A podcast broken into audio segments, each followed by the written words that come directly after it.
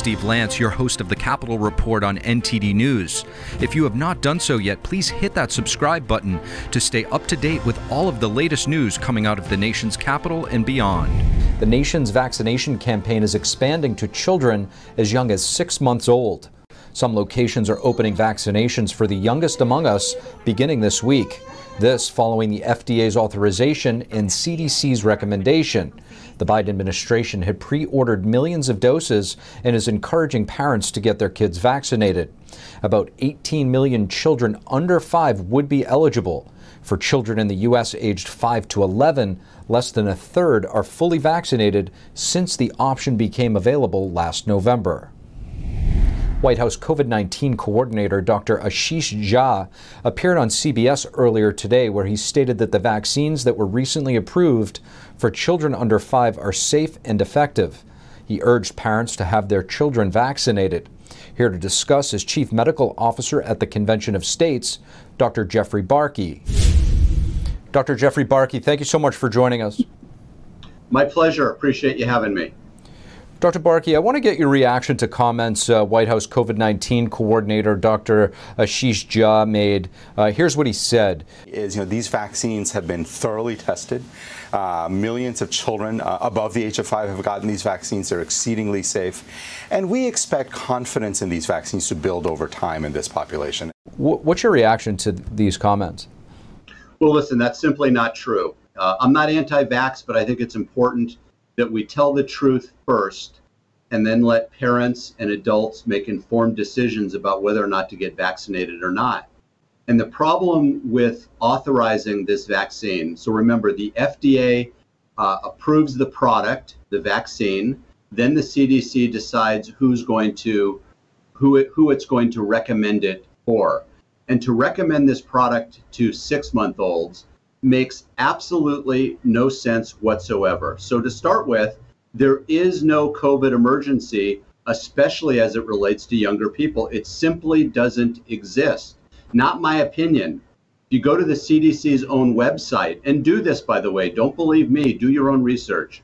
Type in CDC COVID death by age, and you'll see, and I did this this morning, just over a thousand deaths of people less than 18 years old. That's over over a two-year period. So while every death, of course, is tragic, the reality is every one of those deaths occurred in a child that had significant underlying comorbidities. Healthy children simply do not die from this illness, so it doesn't make sense to authorize this vaccine under emergency use authorization for kids less than 18, let alone six months of age. Doctor, how common is it to see such a doubling down on the efficacy of any vaccine that, and especially this one, for all intents and purposes, is still uh, experimental? Well, it is experimental. By definition, a product that's being used under emergency use authorization definitionally is investigational, and it makes no sense whatsoever. The EU authorization gives these vaccine companies blanket liability protection. So if you're injured or your child is injured by one of these vaccines, you have no recourse whatsoever. The other problem is these vaccine studies were done before the emergence of Omicron and its variants. So we don't even know if it'll work against Omicron and its variants. So it just simply doesn't make sense. So we're actually hearing and, and seeing, and even on a personal level, uh, hearing of many folks at relatively young ages who are, are, are dying of undetected heart conditions relatively unusual to hear. You know, people in your in your immediate circle, uh, two or three people, uh, 40, 50 years old. Is there any way to know if these conditions may have been related to the vaccine? I mean, is there any process or um, coordination in, in terms of finding out if some of these unexpected deaths could be attributed? How will we ever know? Well, of course, there's a way to know. And that's what the CDC should be doing. You may remember a few years back there was an outbreak of measles at Disneyland. And the CDC and the National Institutes of Health sent teams of researchers out to investigate. They should be doing the same with these adult so-called you know we're familiar with SIDS sudden infant death syndrome but now there's a new one SADS SADS sudden adult death syndrome we've never seen this before and a full and thorough investigation should be undertaken it's ridiculous what's going on here. And you know, the part that makes me the saddest is uh, the FDA and the CDC already have trust issues amongst the American public. And for them now to authorize and recommend that a six month old receive a COVID 19 vaccine when they're not at risk, and there have been no long term safety studies with these products, is going to erode whatever little trust is left in these organizations. And that's not a good thing. Dr. Jeffrey Barke, thank you for joining us. Thanks for having me. Appreciate it. United Nations Human Rights Chief Michelle Bachelet recently announced that she will not be seeking a second term. That's after her controversial trip to China. Bachelet drew backlash for downplaying China's human rights abuses while criticizing the United States for its likely decision overturning Roe v. Wade. Rebecca Oas from the Center for Family and Human Rights joins us to break it down. Rebecca Oas, thank you so much for joining us on the Capitol Report. Thank you for having me. Rebecca, last week a top human rights official at the UN bashed the U.S. Uh, over the abortion debate while at the same time uh, praising China. Uh, what do you make of this? Well, the, the person in question is the UN's High Commissioner for Human Rights, uh, Michelle Bachelet, who used to be president of Chile before this. And she was giving an address to the Human Rights Council, um, you know, sort of an update on global human rights.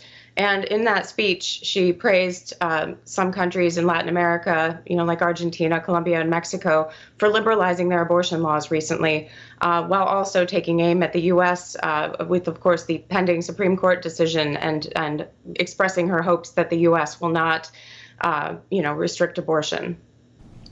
And what are your major concerns over widespread liber- liberalized uh, abortion laws? Well, obviously, I have concern for the life of the unborn child in, in any situation. And of course, um, governments can do a lot to protect the child in the womb as well as protect uh, maternal health and the interests of women. Um, these things are not mutually exclusive, of course. But the bigger issue here, as far as the human rights system at the UN, is that there is no internationally agreed human right to abortion. And to the extent that there is consensus among nations, it's that the laws on abortion and the protection of the unborn is for countries to determine for themselves and not a matter for an international human rights mechanism. And so the fact that she's weighing in on this issue at all uh, is an expression of her stepping outside of her mandate here. What do you think we can learn from Communist China's long held uh, one child policy in relation to their liberal abortion policies? Well, um, as you may have uh, heard, the, uh, the High Commissioner for Human Rights, Michelle Bachelet, recently went on a trip to China and um, has drawn a lot of fire from international human rights groups for basically praising China for its human rights uh, work and and ignoring or not mentioning some of the rather egregious abuses that have been happening.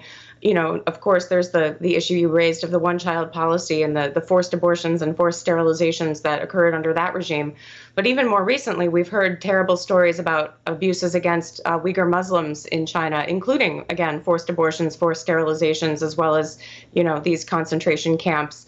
And, you know, there was concern raised even before her trip to China that she was not going to be shown sort of unfettered access to what's really going on, that a lot of it was going to be very stage managed.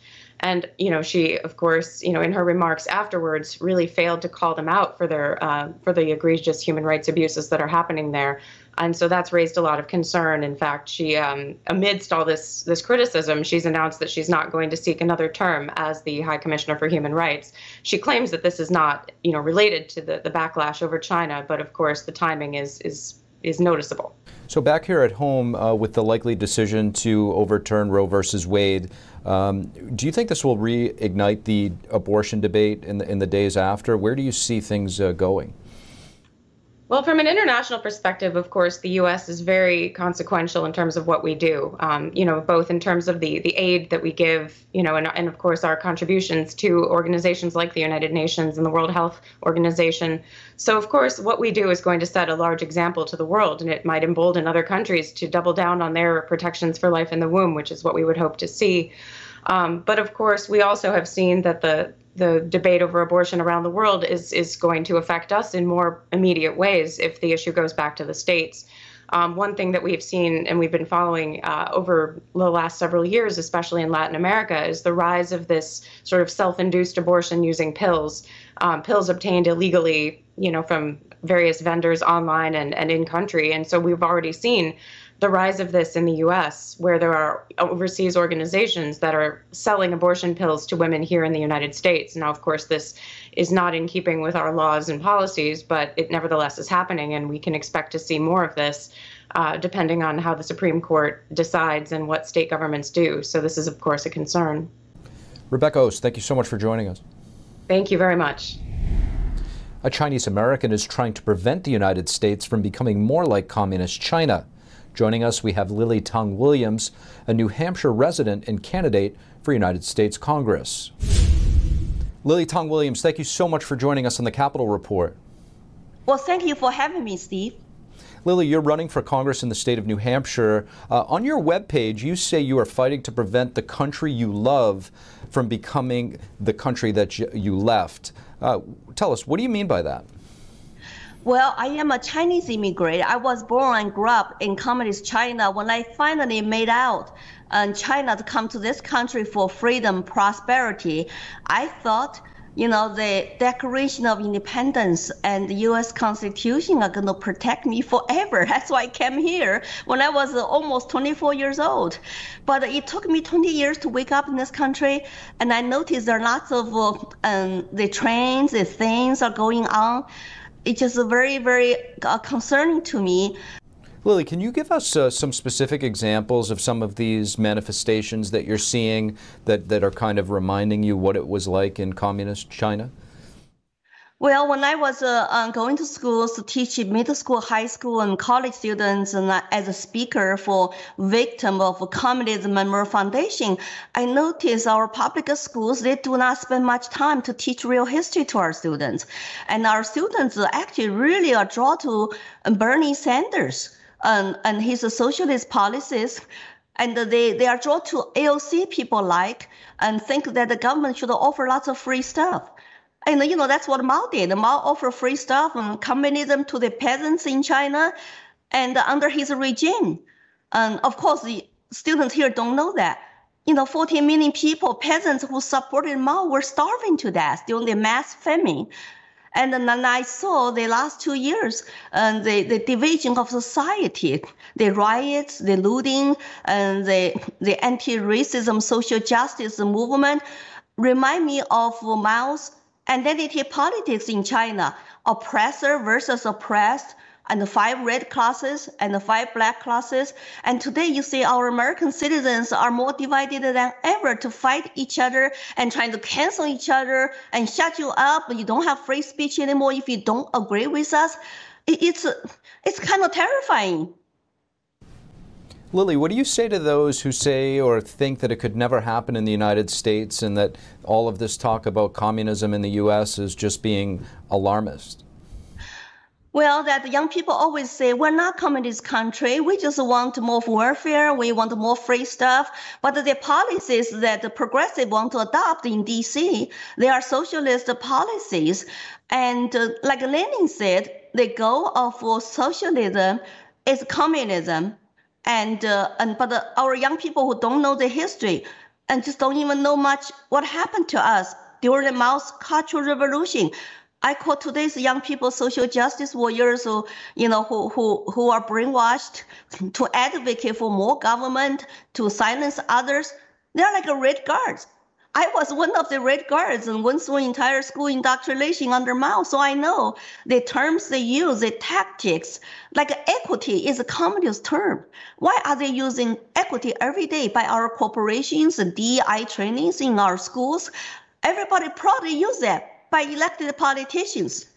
And then you see this rise of authoritarianism. The, the government elected officials think they have this super moral constitutional they don't have constitutional authority but they have this authority to rule over us instead of respect our individual rights liberty to choose.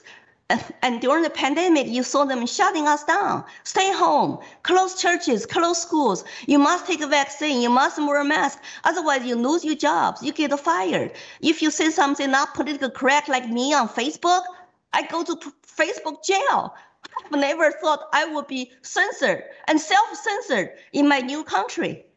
Um, so, would you say that part of the danger of this communist ideology is how hard it is to recognize as it is uh, taking shape?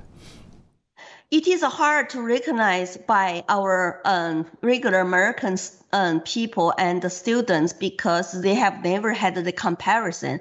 But to immigrants like me who fled, um, you know, socialist and communist oppressive regimes, we see the writings on the wall. I'm not the only one who is terrified.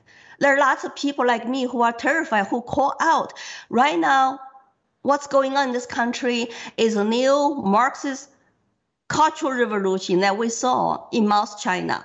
Yeah, I mean, there are lots, some people are silenced because they're afraid to come out publicly.